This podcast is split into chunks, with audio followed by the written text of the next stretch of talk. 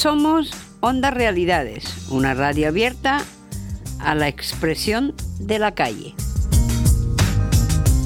Queremos mostrar la realidad que nos rodea, tal y como es, sin filtros ni tapujos. Nos puedes encontrar en iVoox y Facebook bajo el nombre Asociación Realidades. Onda Realidades, arroba Asociación Realidades ORG. Onda Realidades, escuchamos a tu voz.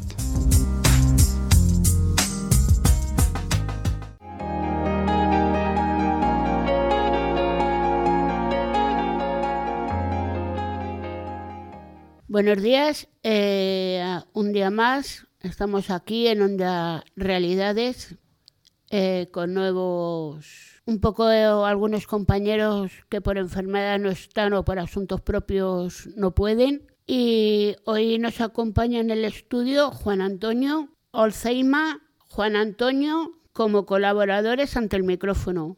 Y en sonido de, de mesa está Coyote y Marta. Juan Antonio va, que es el que va a hablar ahora. Buenos días, Juan Antonio. Juan Antonio, ¿de qué tema nos vas a tratar, nos vas a hablar tú hoy? Bueno, parece ser que el exceso de sal y la falta de cereales integrales y fruta se asocian a la mitad de, de los 11 millones de fallecimientos anuales debidos a una alimentación desequilibrada. Eh, eso de sal, dices. Sí, exceso de sal. O sea, comer más de la cuenta sal.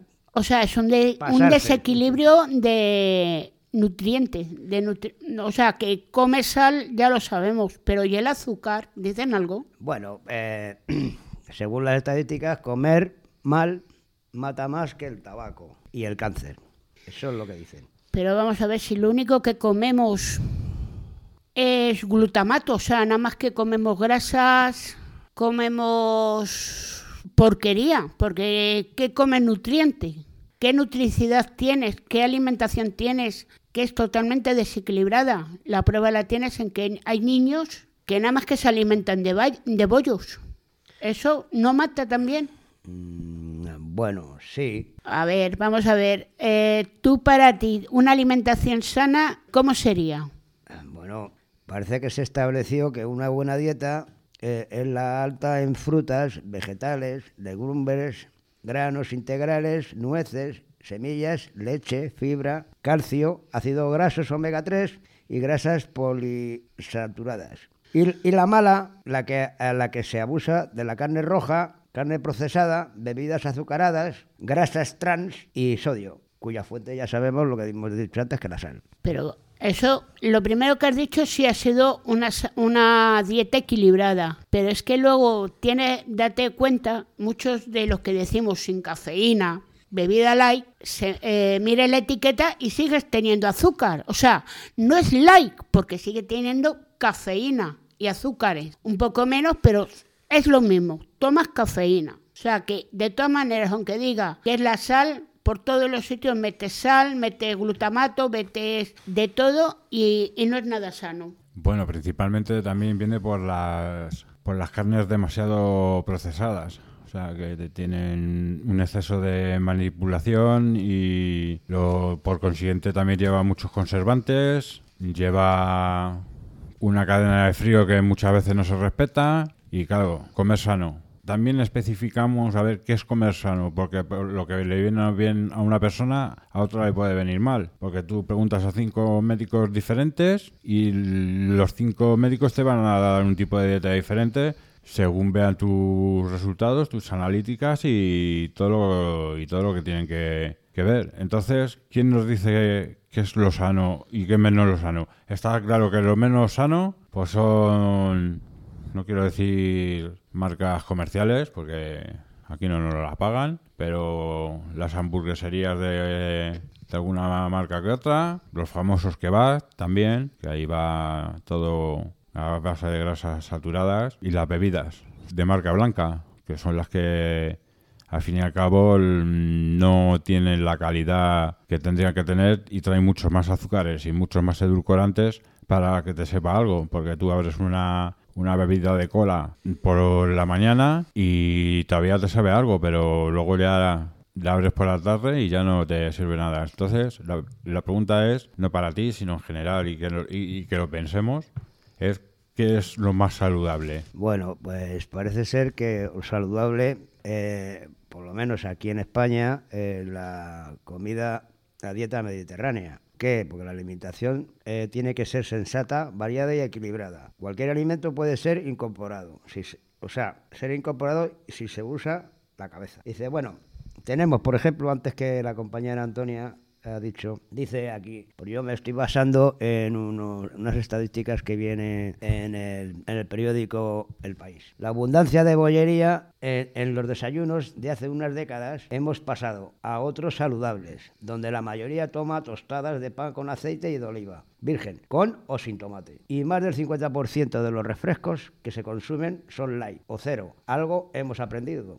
A ver, Hamadi, para ti, ¿qué es una comida sana? ¿Tú comes algo sano? ¿Bebes algo sano? Eh, que era joven, que era joven, a mí parecía comer todo sano, todo natural, pero aquí ya no, no como hay. Y hay mucha diferencia, porque en mi país, esto por campo, come todo natural.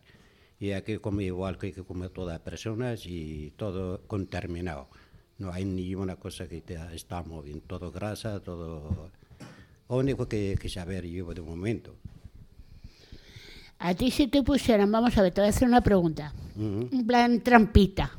Vamos a suponer que te ponen una ensalada mediterránea con carne de cangrejo y mejillones al natural, ¿vale? Y al lado te ponen un filete Esto- bañado, bañado en grasa, No, eh, con unas patatas. Eh, ¿Tú qué, qué, a qué irías? ¿A lo más sano o a meterte grasas en el cuerpo? Eh, te digo ahora, depende de carne que hay ahí. No será eh, natural, natural esa carne o con término también. Hay, hay carne que le matan, por ejemplo, cordero o vaca o que sea. No, no, se, no se comen cosas natural, comen cosas si- entonces sin natural. Entonces, si carne natural puede comer, es bueno para ti, para cualquier persona. Entonces, como comemos carne que es más barato, que tiene grasa, menos grasa, entonces comemos, eh, nada, eh, no, es, no es carne, no es carne. O sea, tú te irías mayormente a la ensaladita. Y a mí me gustaría ensalada, fiscal, da igual que sin congelado, sin congelado, eso, eso bueno para las personas. Muy bien. Yo creo que más que el problema en sí de las carnes o los pescados, yo creo que sol- es la forma de, de alimentar los que tienen. Aparte de que los tienen en, habitáculos que no se pueden mover, para que el engorde sea más, más rápido y poderlo llevar al mercado lo antes posible, que no se alimentan porque tú, por ejemplo, coges ahora mismo un filete que te has comprado en la carnicería, que se supone que es para que te llena un plato entero, lo metes a la sartén y la mitad es agua. Y se te queda la mitad del filete. Lo que quiere decirse que ese animal no se alimenta ni correctamente, está a base de hormonas para que crezca y vete tú a saber las porquerías que, que le echan y que yo creo que está en ese tipo, yo creo que, que está mucho el tipo de alimentación de- del animal. Sí, yo me declaro eh, como afectada por esta cosa porque de hecho es que esta mañana me estaba preparando el tupper y se me ha quedado el filete literalmente en la mitad. Pero bueno, quería preguntarle eh, también a Hamadi porque antes decía sobre la calidad de la comida en tu país cuando eras joven. Entonces, no sé si allí la calidad de la carne, del pescado, la notabas diferente o también es que, aparte de la calidad de las materias primas, como contaba Coyote, que aquí es un desastre, eh, luego también las recetas te gustaban más allí. Porque hay muchas cosas, es casi, casi todo natural. eh, verduras, eh, carne, conejos, pollos, todo natural, porque, porque a mi país casi todo natural. Entonces, por eso me gustaría, pero cuando, cuando estoy ahí en mi país era como todo natural, hasta, hasta el pan, el pan es natural. Aquí no, aquí creo, aquí todo frutas, verduras, todo contaminado. ¿Por qué? Porque está congelados y tal igual. El carne de aquí que comemos aquí no es natural, porque hay gente, la persona que tiene dinero, compran una cosa, carne, buena carne. natural, que tenga dinero. Bueno, y que no tenga dinero es porque tenemos un trabajo, gana un sueldo bajo, compra carne contaminado. Esa carne, como ha dicho tú antes, más que le pones al sartén se queda chiquitito o nada. O nada, por eso que estaba hablando. A ver, Antonio, tú para ti que es una comida equilibrada y sana. Pues para mí la comida equilibrada y sana está compuesta por ensaladas, pescados y cereales. Quizás quizá sí también. ¿Y tú comes así? Bueno, no, no puedo permitirme el lujo de comer así todos los días. Como dijo Jamaili, que como, como soy de como soy pobre, claro, quizá un día un día sí me lo puedo permitir, pero no todos los días. Y claro, y eso el cuerpo humano se va, se va notando y a medida que pasan la, la edad y eso, se va notando bastante. Juan, ¿quieres incorporar más? Sí, eh, es- ahora quiero hablar sobre este tema también, pero es mm, el hambre en el mundo y qué hacen los políticos y los gobiernos al respecto, claro. Que yo, por una parte, que lo que pienso yo, que, eh, la, que los gobiernos se aproximan a lo que dicen las grandes multinacionales que llevan la alimentación en, en el mundo, eh, se ve que se benefician todos de ellos, pero y no hacen que sabemos que por lo que se ve sí se puede dar de comer a todo el mundo, pero claro, dice, eh, eh, el mundo sigue sin intentar una de las pocas cosas que lo salvarían de sí mismo, y es que todos comamos lo suficiente, pero claro, eso parece que es casi imposible, porque lo primero es querer hacerlo y decidir qué es importante. ¿Qué es lo más importante? Si millones y millones lo deciden, será más difícil para los gobiernos y los organismos internacionales para hacerle que no se sigan haciendo el sueco. Aunque haya que aceptar que para producir comida suficiente para todos, algunos deberíamos comer un poco menos, quizá un poco peor, pero sin duda menos pomposo. Quiere decir que los ricos se ponen las botas y los pobres, ya sabes, hacerse caníbales. Y no, y no desperdiciar un tercio de nuestra comida, que tiramos más de la mitad de lo que comemos o que compramos. Y repensar todo el sistema de elaboración y distribución de los alimentos. Para ti, tú en la situación que estás ahora mismo, como todos los que estamos aquí, eh, para ti una comida sana, ¿en qué elaboración la tienes? Bueno, un- una comida sana, Sana y equilibrada. bueno, sana, sana y equilibrada no quiere decir que no haya que comer de todo. Pero vamos a ver, tú ahora cuando llegas a casa, ¿te la haces una, una alimentación equilibrada o dices lo primero que pille, eso me zampo? Bueno, vamos a ver. Eh, yo me jalo, eh, depende del dinero que tenga para poder comprar. Y según lo que compre, hay veces que puedo comer más y mejor, y hay otras veces que puedo comer menos y peor. Bueno, con este referente te puedo decir que yo para comer cuando llego, el día antes ya me lo he guisado, ya me he hecho algunas lentejitas, unos macarrones con tomate, pero lo bueno que hago es que por la tarde, por la noche, me hago una ensaladita con de carne de cangrejo y pescado. Bueno, pues a ver si me invitas un día a cenar. Uy, yo encantada, pero eso hay que decirlo al jefe de, de los pisos, porque vamos a ver, yo te digo la verdad, eh, yo como dicen, como dice una persona que conozco y estoy con ella, dice, tu barrio es un barrio desestructurado. Digo, ¿por qué? Dice, porque nada más que beben Coca-Cola y Fanta, pero comer bollería toda la que tú quieras, porque nada más que te encuentras papeles. No ves ni una, ni que hagan una alimentación de bocadillos ni nada. Mucho glutamato, o sea, bollería, pap- papas y mucha Fanta y Coca-Cola. Yo con eso no puedo. Bueno, pues tú sabes que tanta bollería y tanta... eh, vamos a decir, yo iba a decir una palabrota, pero como se tiene prohibido... eh, engorda mucho tanta bollería. Y eso es lo que pasa, que luego llegan lo que, los problemas que hay en los colegios, que todos se dicen, qué gordo está y empiezan el bullying. ¿Y tú qué es lo que opinas de una comida sana para ti y equilibrada? ¡Corre caminos! Es que no pilla, es que no pilla correcaminos. Bueno, yo lo, lo voy a dividir, lo que habéis dicho, en dos partes. Por una parte, el tema de, de lo que se tira de, de comida. Mm, según los, los expertos y lo que es fundamental es llevar una lista de lo que realmente necesitas. Porque si vas sin lista, normalmente vas a comprar casi todo aquello que no necesitas. ¿Por qué? Porque los centros comerciales están hechos para eso. O sea, tiene sus pasillos, tiene sus historias, para que eh, lo que necesitas realmente te pille un poquito más al fondo, un poquito tal, para obligarte a recorrer estanterías y tal. Entonces, si no, si no llevas una lista, pues, y, te ciñes a la lista, no te digo yo que a lo mejor cuando termines la, la lista, pues no te compres alguna pijotadilla que otra, pero sobre todo lleva la lista de lo que necesitas.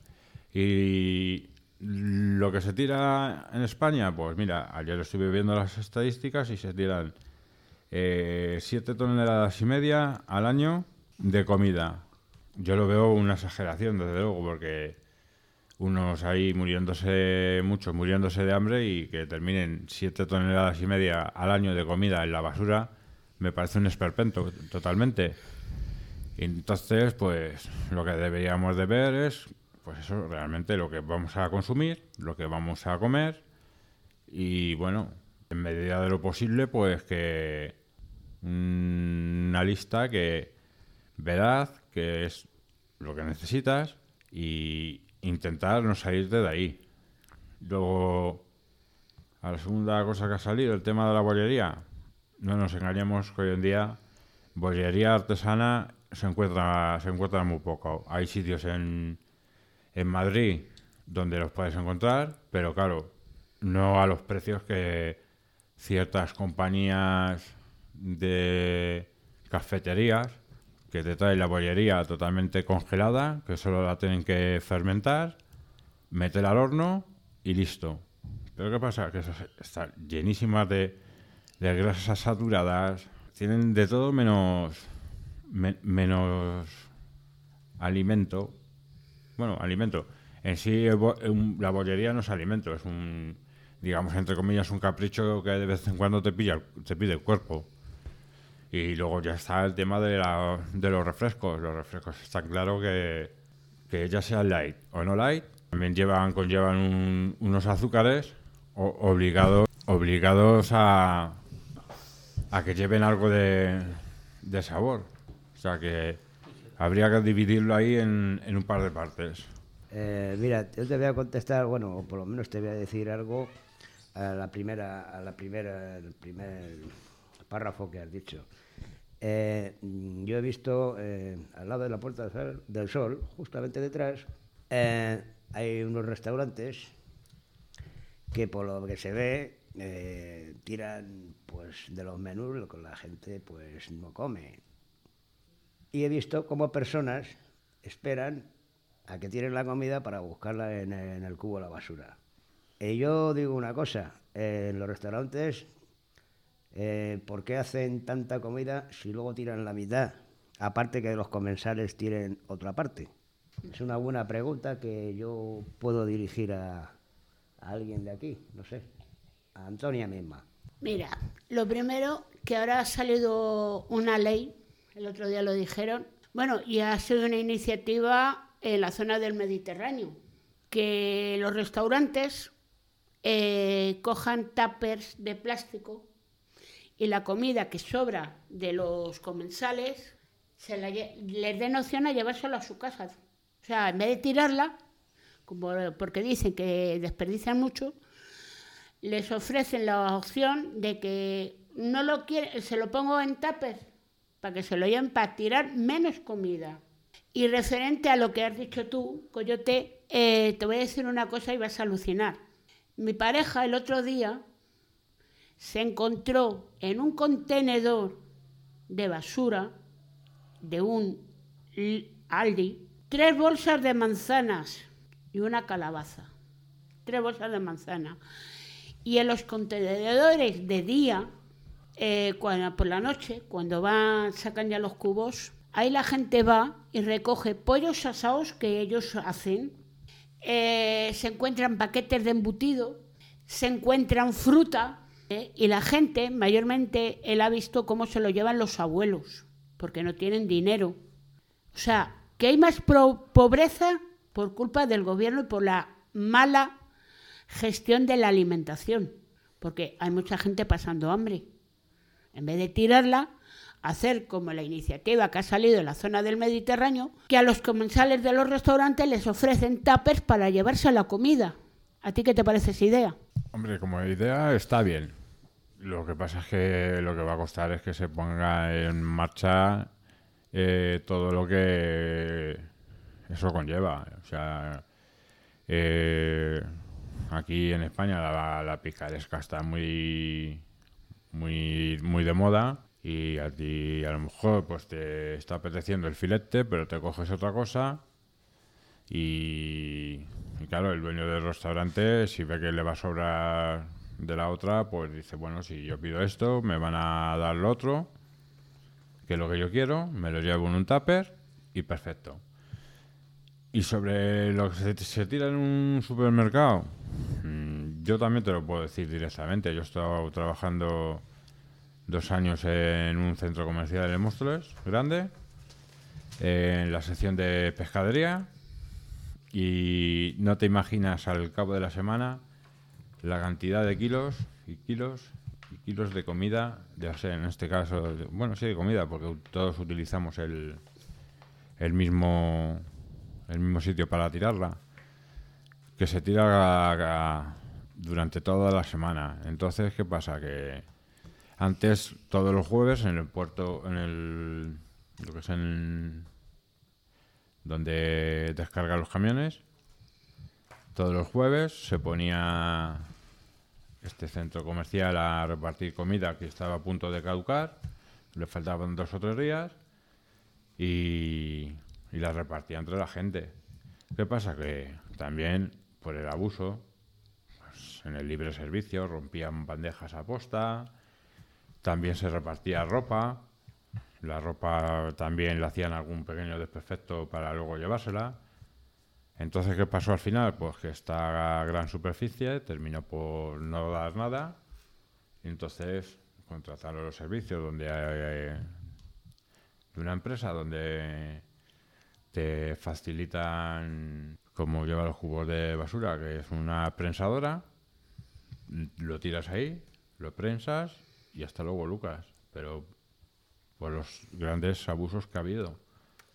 Es que en España me pasa eso, que tú abusas, abusas, abusas hasta que ya te cierran el grifo. Entonces, y, me da y me da igual quién, go- quién gobierne, porque en ese caso yo creo que no sé qué, no sé qué gobierna, es el, el jefe de que es el que toma las decisiones de lo que se hace y lo que no se hace en una gran superficie. Eh, bueno, si algunas personas eh, han ido a los comedores sociales, eh, vemos, sobre todo yo por ejemplo que he estado y he descargado los alimentos que allí se consumen, vienen, la mayoría vienen pues caducados o semicaducados. Eh, es una buena, una buena forma de no tirarlos a la basura, desde luego.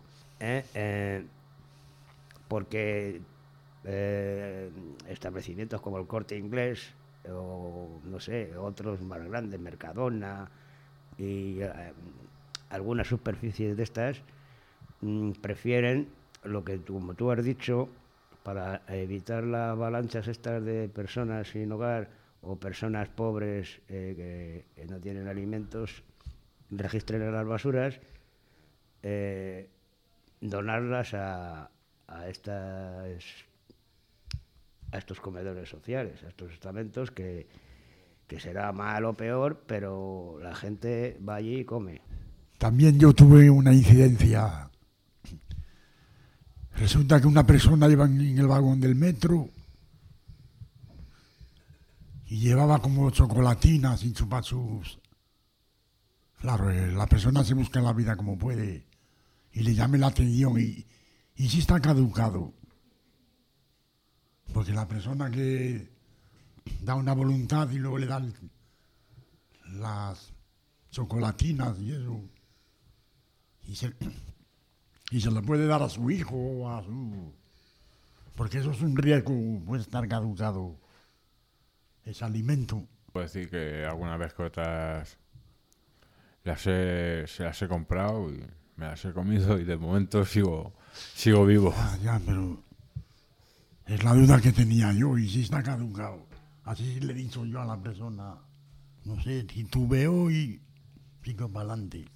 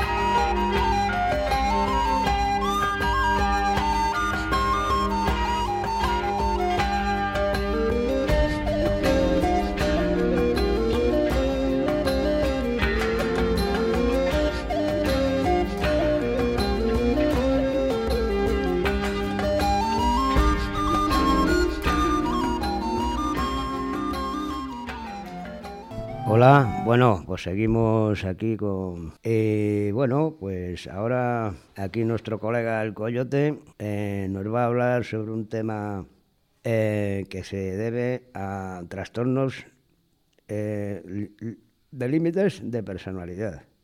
Hola, buenos días. Os habla Coyote y quería hacer hincapié que ya hablaremos un poquito más extensamente en algún que otro programa de lo que es el trastorno límite de la personalidad. Para que no lo sepa, el trastorno límite de la personalidad, los que lo sufrimos, dicen que es una enfermedad mental común en las personas afectadas que tienen dificultades para manejar sus emociones e impulsos en relación con las personas. El TLP puede se- ser muy doloroso para la persona que afectada y a menudo para sus familias y amigos. Pueden ser confusos y fácilmente mal entendidos, pero el TLP tiene tratamiento. Bueno, hasta ahí todo bien. Pero bueno, como digo yo, eh, cada TLP es un mundo. O sea, lo que le funciona a uno no, no tiene por qué funcionarle al otro. Entonces, pues bueno, eh, es bueno tener una terapia más o menos continuada. Es una enfermedad que no tiene cura, tiene, se, mejora con los años, o eso dicen, porque yo con esta enfermedad empecé con los 28 y tengo 42. Entonces, pues no... La verdad es que lo que tenemos son métodos paliativos, como pueden ser los antidepresivos, los antipsicóticos, ansiolíticos por un tubo y cosas así. Y cosas así. ¿Que por qué? Mm, no lo sé. Es un trastorno que lo sufre un, en torno a un 5 o un 7% de la, de la población en España. En su mayoría, no sé por qué, pero son mujeres. Por lo menos lo que es aquí en Madrid, pues no.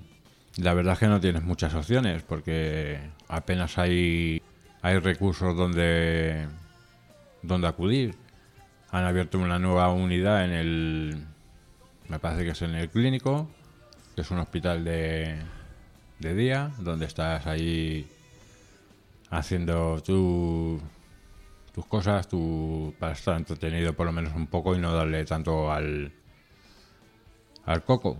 Entonces, mm, yo lo que pediría desde aquí que, bueno, pues que se estudiara un poquito más sobre el tema, que puede venir mejor o peor para cada tipo de, pacientes, más recursos, porque si buscas por, por lo menos aquí en Madrid, me parece que hay dos aso- asociaciones, pero las dos son de las dos son de pago.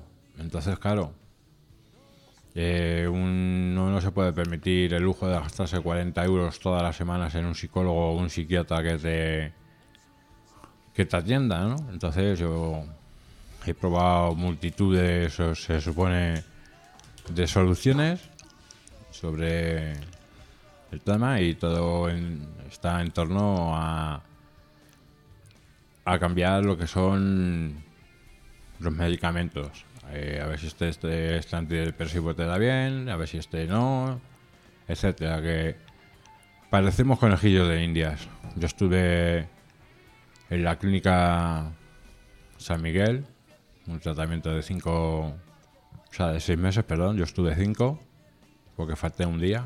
Pasa que ahí los baremos no sé cómo se los tomarán, porque bueno, hubo una persona que se escapó tres veces y volvió, otra persona que se escapó dos veces y volvió, y yo por un, por un día pues no volví. ¿El por qué? Yo lo tengo muy claro, porque yo sacaba todos los defectos que te tenía que tenía el, perso- el personal.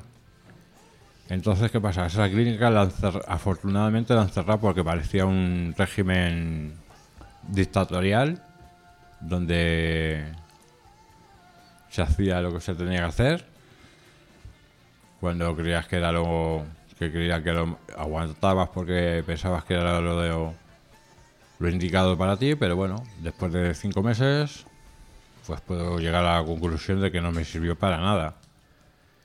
Entonces mm, lo que yo pediría que es que pues la gente que se que sufrimos este tipo de trastornos, movilizarnos más, intentar que abran asociaciones donde te puedan ayudar, en donde poder controlar la ansiedad, que te enseñan así pues, muy por encima, con sistemas de, de relajación mediante la música o, o mediante la respiración.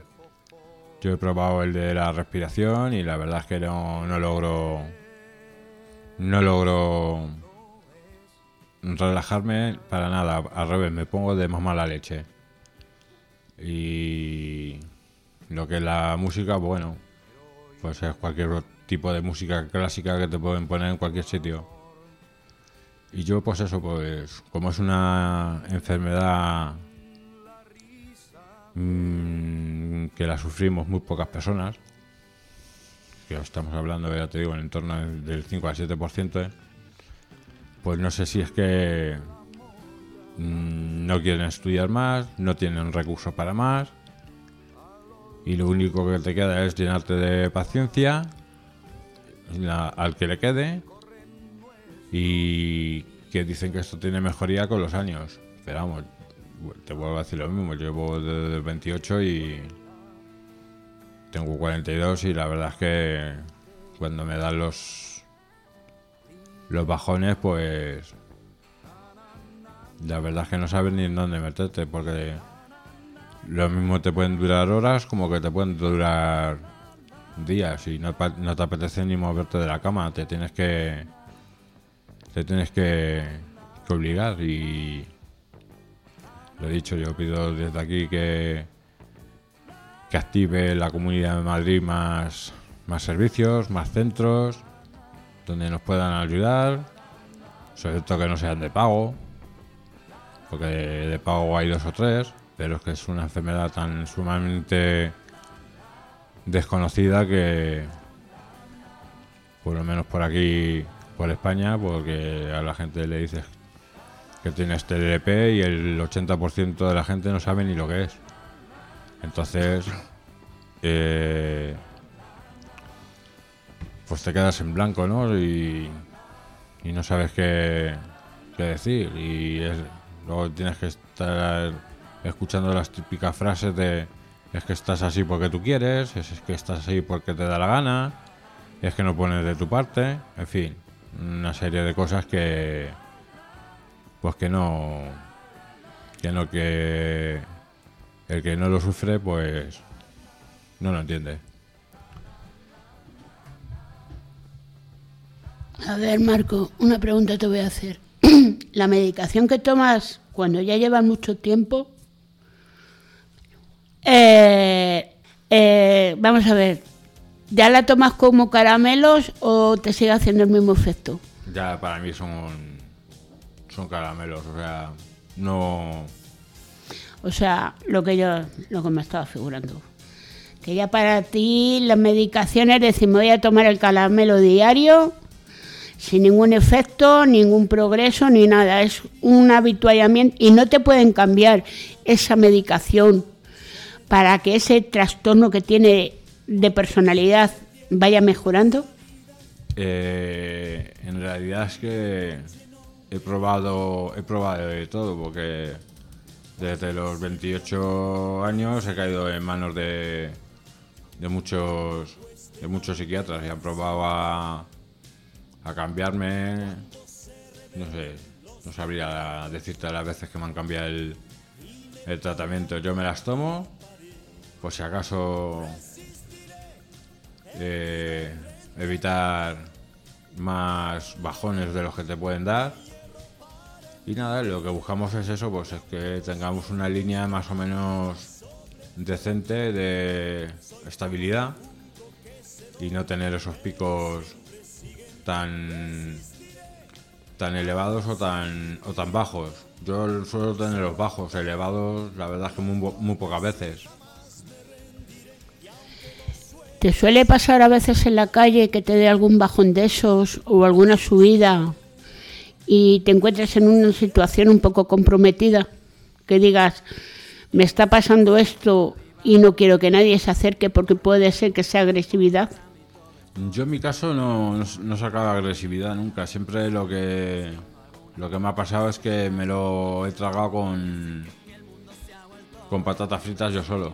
O sea, no mm, hay gente que puede leer a lo mejor un, un poquito más extensamente del tema. Yo lo, lo he resumir un poquito para saber, para que se sepa lo que es. Pero en realidad hay de todo. Hay gente que impulsiva, que le da por autolesionarse, le da por intentos de suicidio. Yo, por ejemplo, en mi caso he tenido, pues al, principio, pues sí, autolesiones he tenido un, un montón de ellas. Gracias a Dios no se me ha quedado ninguna ninguna cicatriz así visible y intentos de suicidio he tenido tres. O sea, vamos a tratar que de decir que es esto es como si fuera una bipolaridad, que es doble personalidad, trastorno de la persona. No, no, es, que la gente lo suele confundir con la bipolaridad y, es- y no tiene, y no tiene nada que Eh, ver. eh, exacto, pero mucha gente lo trata como si fuera una bipolaridad, lo- el TDP. Lo que tú estás explicando está muy bien porque por lo menos así la gente sabe lo- la diferencia que hay en un trastorno bipolar, de bipolaridad de persona, y un TDP, trastorno de personalidad. Porque mucha gente lo relaciona las dos en una, y no. No, lo- principalmente los que los que tienen los que son bipolares, que no es doble personalidad, sino que están arriba o, o abajo, no es otra cosa, y se les trata con litio.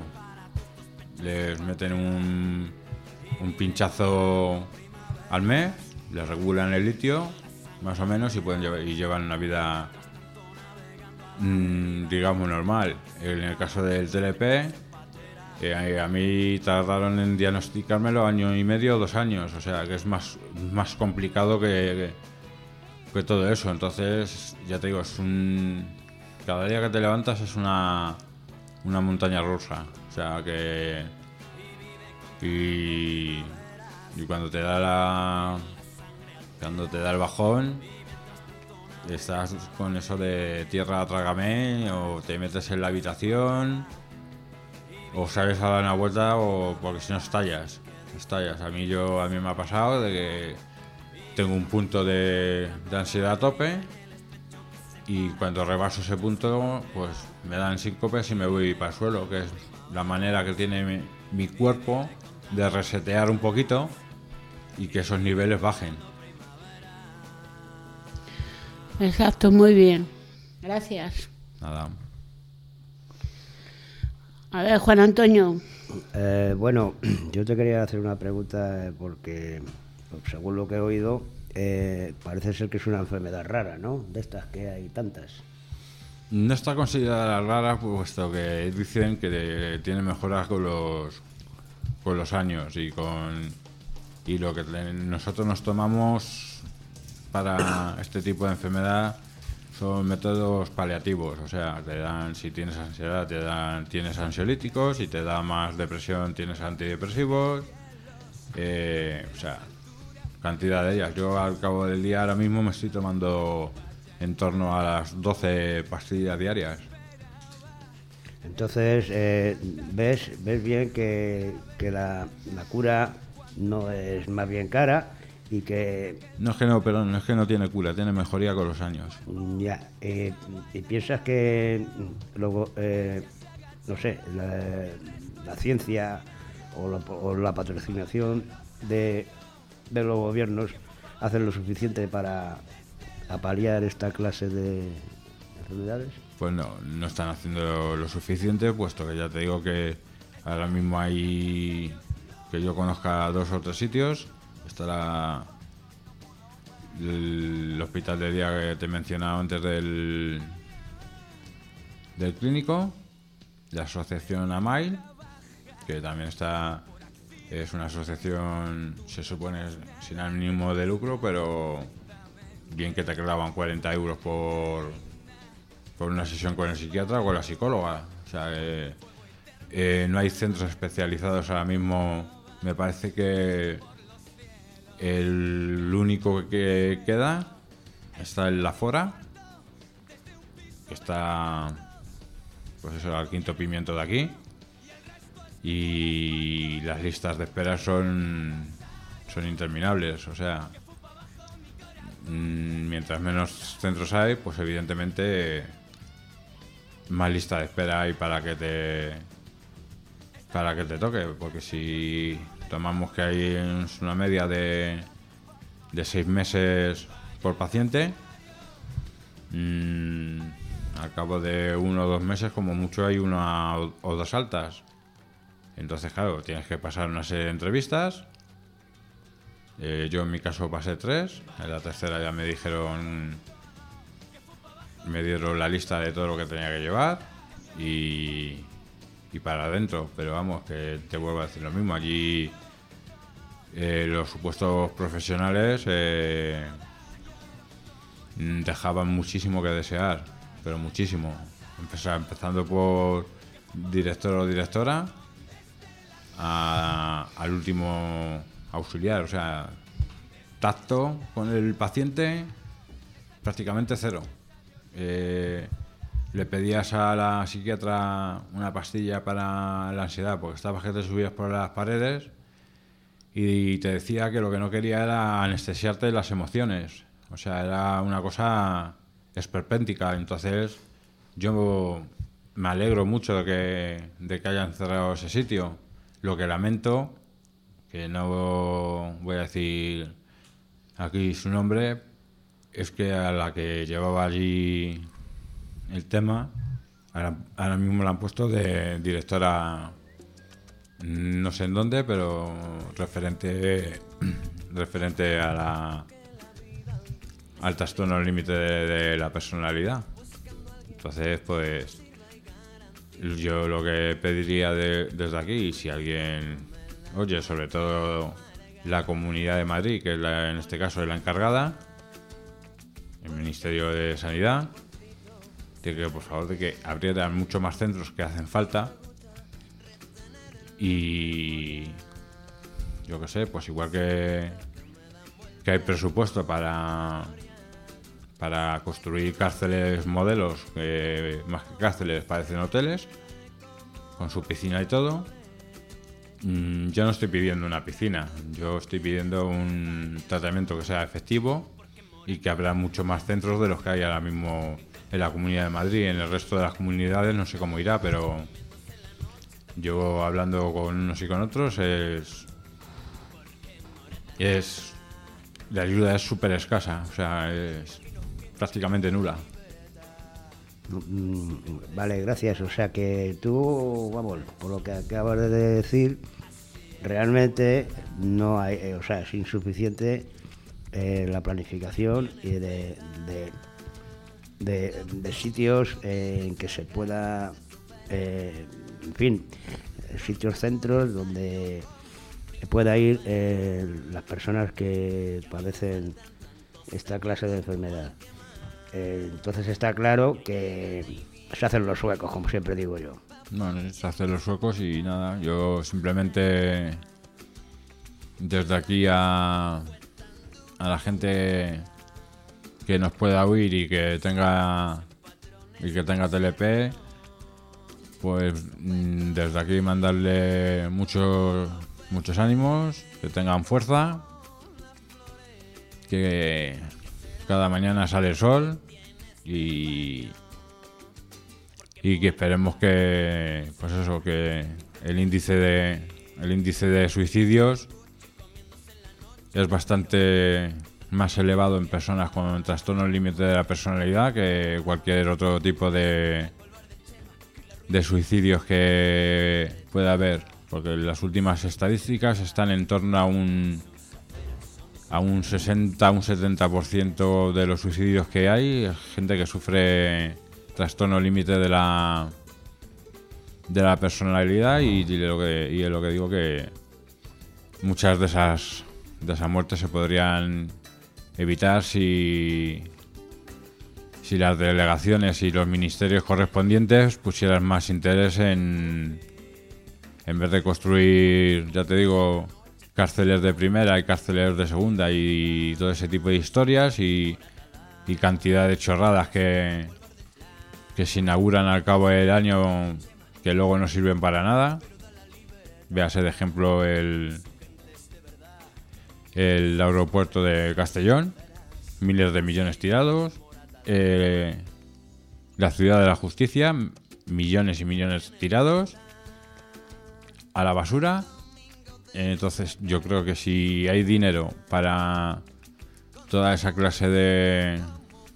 Toda esa clase de de construcciones, yo creo que hay muchos sitios vacíos, muchos muchas salas de hospitales vacías y cerradas sin saber por qué.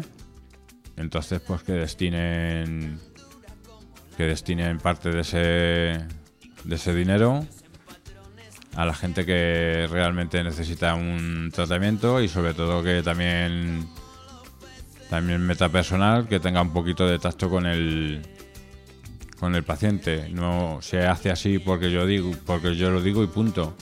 Sea, la dictadura terminó hace años y hay algunos que no que no se han enterado todavía.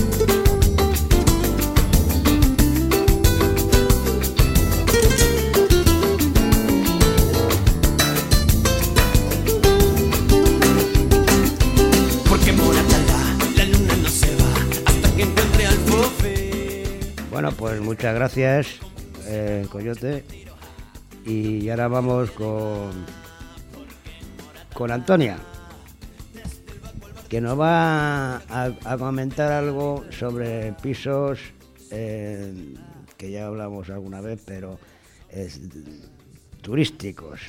Eh, adelante. Hola Juan, buenos días otra vez a todos. Eh, bueno, la señora alcaldesa, a ver si es verdad que va a cumplir este plan que quiere hacer. El de ilegalizar el 95% de los pisos turísticos del centro de Madrid.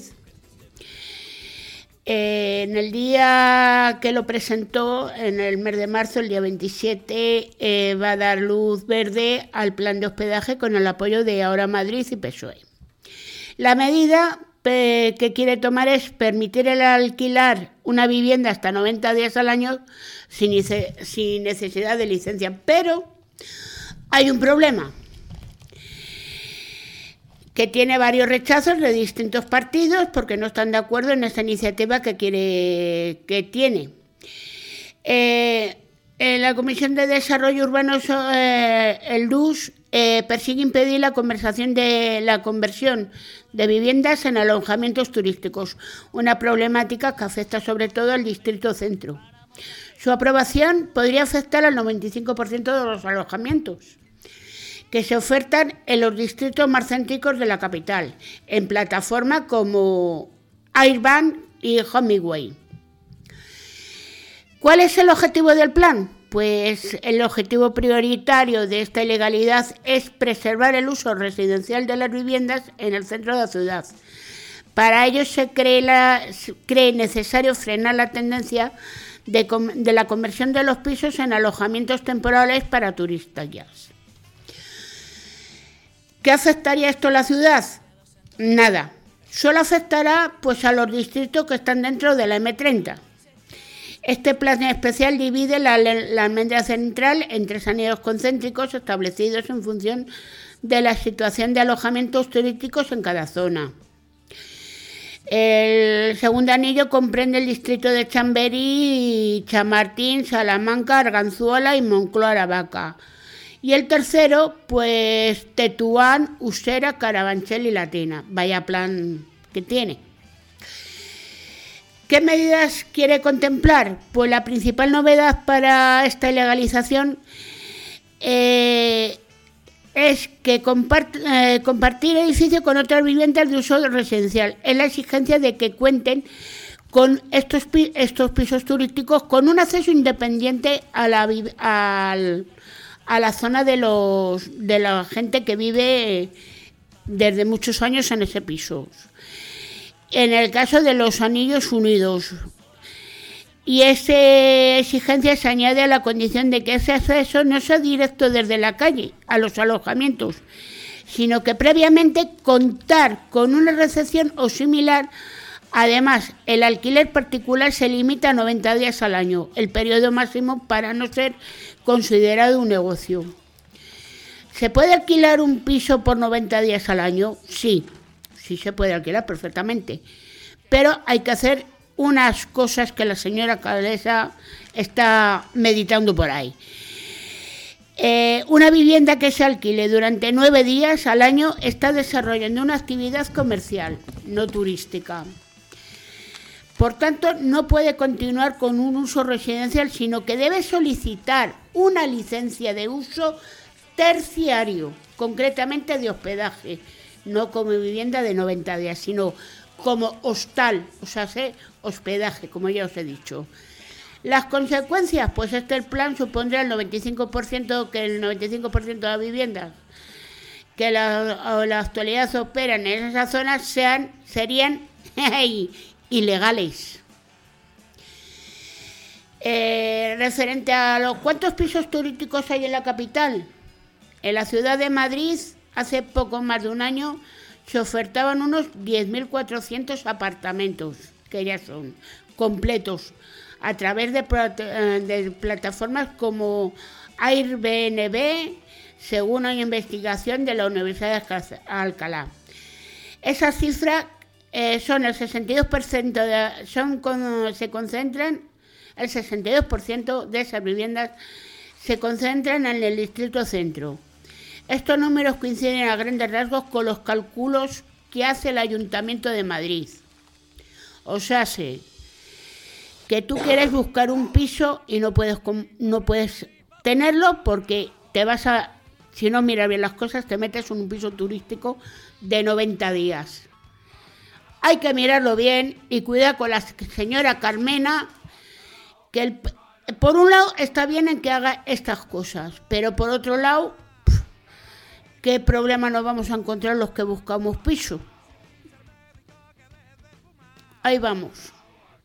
Bueno, yo referente al tema, yo espero que en las siguientes en las siguientes eh, votaciones que se nos avecinan tanto generales como municipales eh, me da igual quién entre menos menos Podemos y la señora Carmena, me da igual que entre porque la verdad no ha cumplido muchas cosas de las que de las que dijo que iba a cumplir y tiene tiene bastantes como de municipalizar muchos servicios que están ahora en manos de fondos buitre. Pero aparte de eso, yo en el trasfondo de esta noticia lo que veo, que es un 95%, eh, si nos regimos por esa por esa normativa que quiere aplicar la señora Carmena, eh, le tengo que recordar que hay muchísimos hostales, muchos eh, sitios de hospedaje en la Comunidad de Madrid que están integradas ya en comunidades de vecinos. Entonces, eh, ¿el problema cuál es? Muy fácil y muy sencillo. Que la señora Carmena quiere contentar a los que tienen dinero. Y la competencia. Yo veo bien que una persona que, que tenga dos pisos y, y ella viva, pues yo qué sé, pues vamos a ponerte un caso que viva en Valencia y tenga un piso en Madrid, que regule su situación, que tenga que pagar los impuestos que tenga que pagar como cualquier hostal o pensión, eh, y que pueda alquilar ese piso durante todo el año. ¿Por qué? Porque es un es un servicio más. Porque nos quejamos porque los pisos están vacíos. Y nos quejamos porque es que eh, lo están haciendo de, de hospedaje. Eh, quitando casos aislados. Eh, hasta el momento no ha habido grandes incidentes.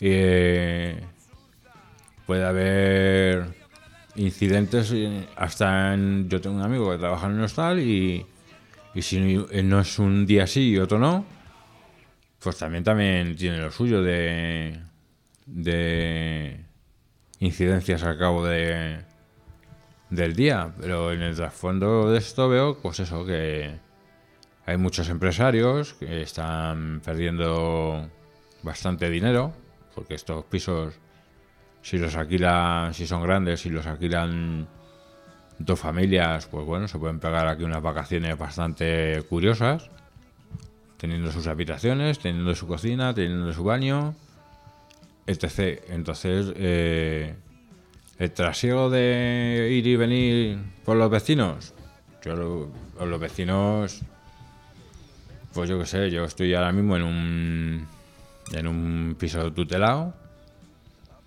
y, y el trasiego de gente es continuo, pero yo cierro la puerta y la verdad es que no, no siento no siento ningún tipo de, de ruido y yo lo que veo en esto es un lo que hay es un gran un gran interés económico por parte de- para sacar ese dinero digamos sumergido a flote simplemente yo pienso que con con que se le dote de con que se le dote de del permiso pague sus impuestos igual que un hostal cualquiera yo lo veo bien. Pero bueno, vamos a ver, lo que ella se refiere es que, eh, por ejemplo, en este edificio, hay que sea, haya dos pisos turísticos, ella lo que se refiere es a que se quede independizada la entrada, que no entren por el mismo portal, porque la prueba está en la calle Carretas, hay pisos mm, turísticos dentro de un mismo bloque de inquilinos. Y lo más eh, lo que ellos se quejan, porque eso también ha salido a la tele de ello, referente hablando de ello, es que utilicen, entren a cualquier hora, de día y de noche, entren chillando con el ruido de la maleta. Los vecinos ya están hartos de esos pisos turísticos. Entonces ella lo que se refiere es, ¿quieres piso turístico? Vale, pero con una entrada independiente al recinto de los demás inquilinos con su consigna. Pero ¿qué pasa? Que en Carretas y en Montera hay pisos de esos, entran los inquilinos por la misma puerta, o sea, los turistas entran por la misma puerta a los pisos turísticos que los inquilinos de esos edificios. No los dejan ni subir ni bajar porque son antes ellos con las maletas que los propios inquilinos. Las llaves las tienen con candados afuera, como si fueran las bicicletas. Ahí las tienen con candados para que según van llegando las vayan cogiendo. Entonces, ella, y si tienes un edificio, por ejemplo esto, lo quieren convertir en vivienda, tienen que pagar un- una tasa para convertirlo en piso turístico y decir que va a ser, se va a convertir esto en piso turístico y va a dejar de ser oficina.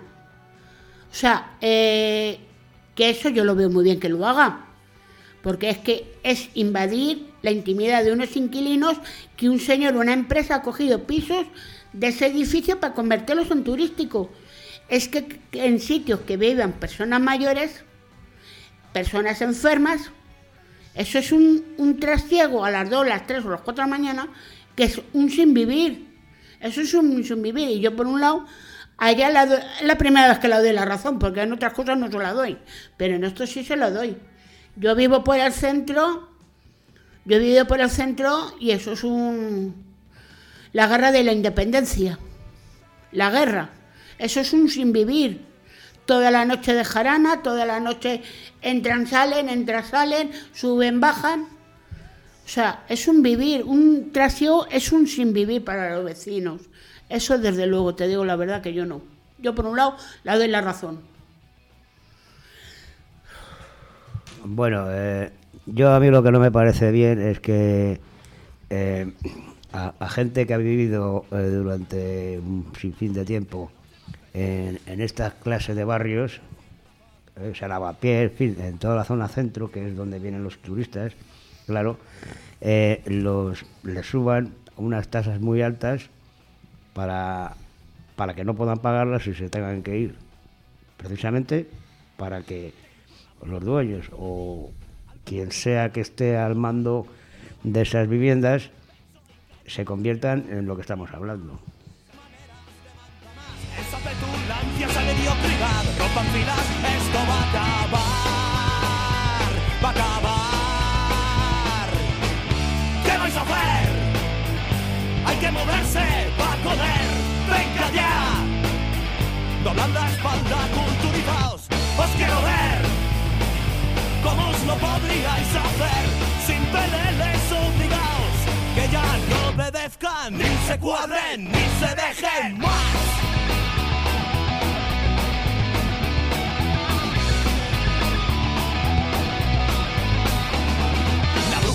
Prometer que nunca jamás me olvidaría del que amasó el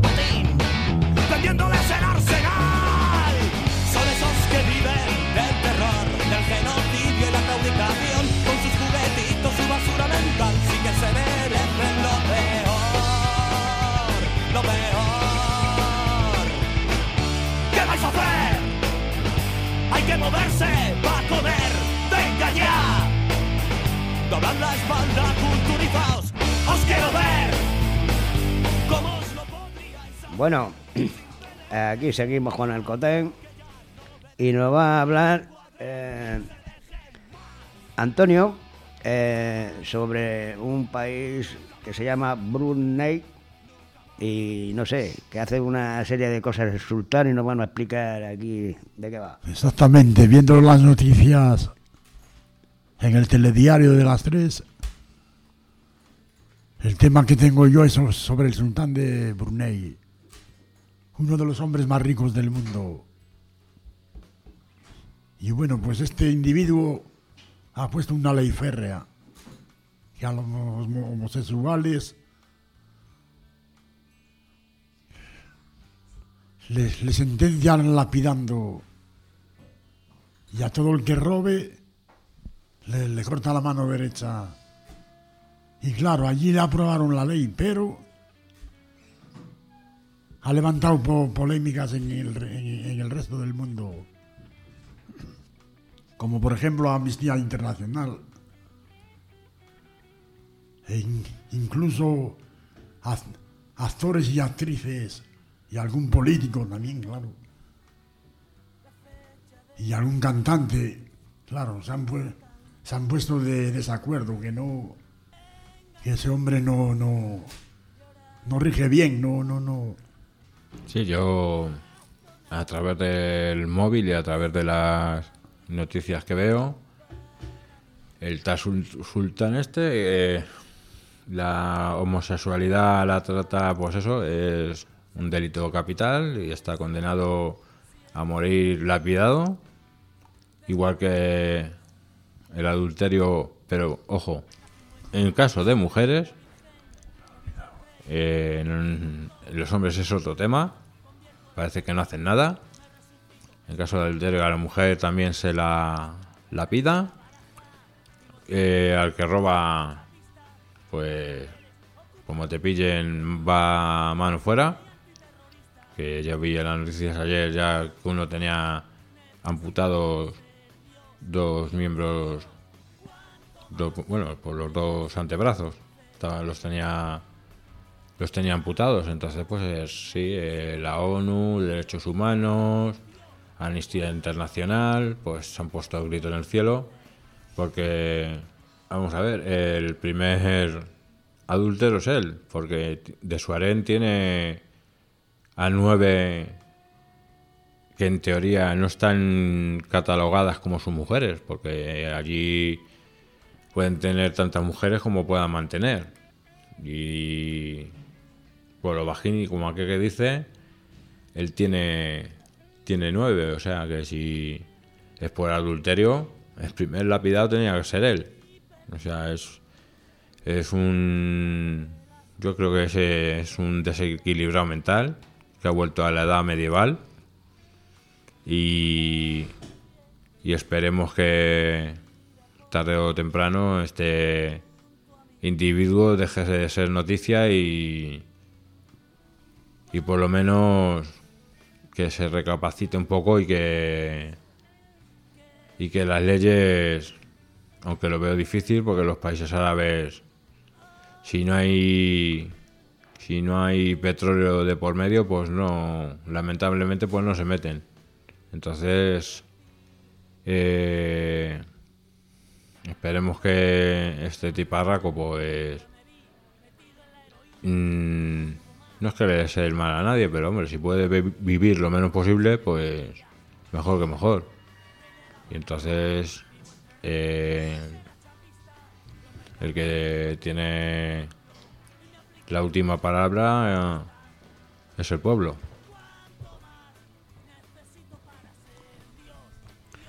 Bueno, pues vamos a ver, parece mentira que en el siglo XXI que estamos eh, se sigan haciendo estas clases de barbaridades, lapidaciones y castigos, en fin, lo que se ha, ha comunicado aquí.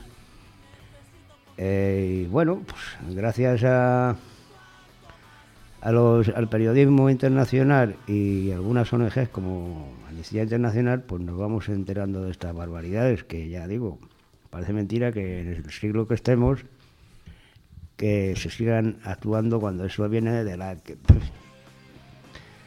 de vamos de, de, bastante atrás de otros siglos eh, muy atrás. Y nada más. Pero claro, él como es el... Él como es uno de los hombres más ricos del mundo, pues claro, no, no mira... No mira lo que va a hacer aquel o, o a una persona adúltera o... Él nada, él se aferró a eso y... pero hay otros medios para Claro. en esas barbaridades Sí, pero él no lo tolera, él puso la ley esa y, y ahí, y ahí se, ha, caído- se ha quedado. Pero claro, como comentó Coyote, el más, el más adúltero es él, el más. Pero claro, en esos países musulmanes hay quien tiene tres o cuatro mujeres a su disposición. bueno también es verdad que el que se lo puede permitir Si puedes tener tantas tantas mujeres puedas mantener es las que es las que puedes las que puedes tener y como siempre y luego me revienta es que aquí en en este tipo de no lo voy a llamar cultura porque para mí no es cultura pero bueno en este tipo de regímenes que se instalan últimamente la que sale perdiendo siempre es, la mujer porque como allí en aquellos países vale más la palabra de un hombre que la de una mujer, en el momento que el hombre se canse de su mujer, dice que, que es una adúltera, la lapidan y aquí paz y después gloria. Y se busca otra y punto.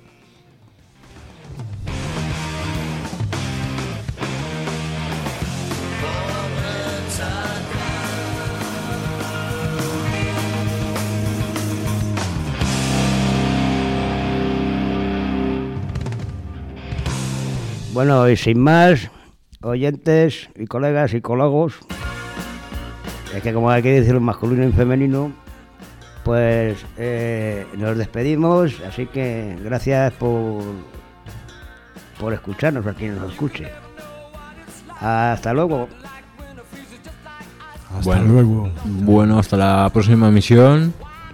Espero que el programa os haya gustado y que le deis ahí a- al me gusta y a dejar algún algún tipo de comentario. Así que sin más, hasta la semana que viene.